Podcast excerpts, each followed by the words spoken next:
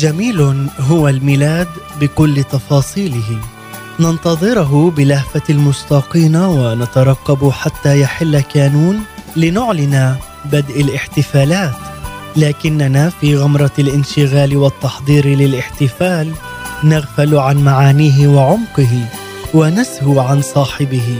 فنغدو كمن يقيم احتفالا بعيد شخص عظيم دون أن يتذكر دعوته إلى ذاك الاحتفال. نعيد ميلاد يسوع بدون يسوع في الميلاد. شرقي هو الميلاد في أحداثه لكننا فقدناه في تعاقب القرون فأعدنا اكتشافه في العقود الأخيرة بحلة مختلفة واستوردناه غربيا ملفوفا بعلب براقة ذهبيا يلمع ببريق يخطف الأنظار. نسينا أنه كان هنا في هذه البقعة من الأرض. وأنه حدث بين جبالها ووديانها حقولها ومراعيها وأنه جاء هادئا بسيطا ليعلن أن السماء تلامست مع الأرض في ليلة كانت هي ملء الزمان. فكيف لا نتأمل في الميلاد بعمقه ببساطته بفرحه وبمعانيه؟ كل يوم جديد في كانون نسافر فيه مسافة تقربنا إلى مذود المولود لنصل إليه يوم ميلاده بقلوب متيقنة أن هذا المولود هو الملك ومذوده هو أرفع عرش ورسالته هي نبض الحياة. سفرا ممتعا مع بودكاست هلم بنا إليه. أهلا بكم في بودكاست هلم بنا إليه.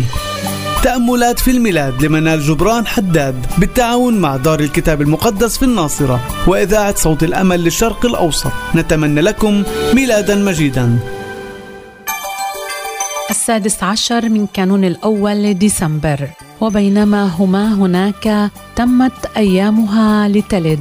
فولدت ابنها البكرة وقمطته وأضجعته في المذوذ إذ لم يكن لهما موضع في المنزل. إنجيل لوقا إصحاح الثاني الآية السادسة حتى الآية السابعة ها جاء ملء الزمان والوقت حان ليتمم الله وعوده بأن يرسل المخلص للبشرية وفي ملء الزمان لم يأتي هذا المرسل بمواكب ملكية ترافقها الإعلانات والموسيقى والطبول وتدعو الناس لاستقباله.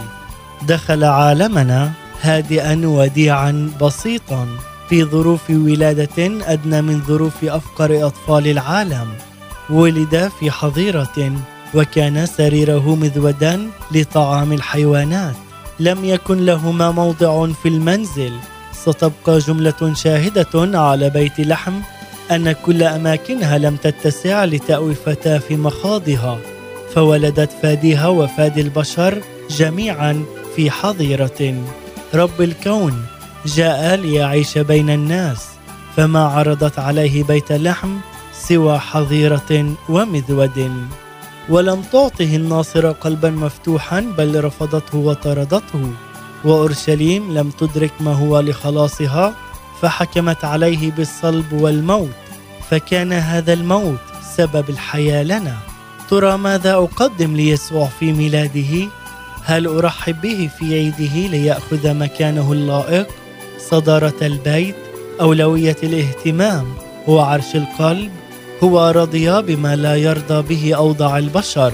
لا لنكافئه بشجرة مزينة ولا بأضواء تتلألأ بل لنقول له ببساطة تعال واحتفل بعيدك عندنا. فالبيت يتسع لك والقلب بك سيكبر محبة وعطاء.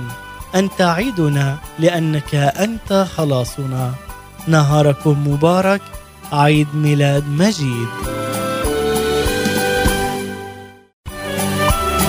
نشكركم على حسن المتابعة لبودكاست هلم بنا إليه. للمزيد تابعونا من خلال محرك البحث إذاعة صوت الأمل.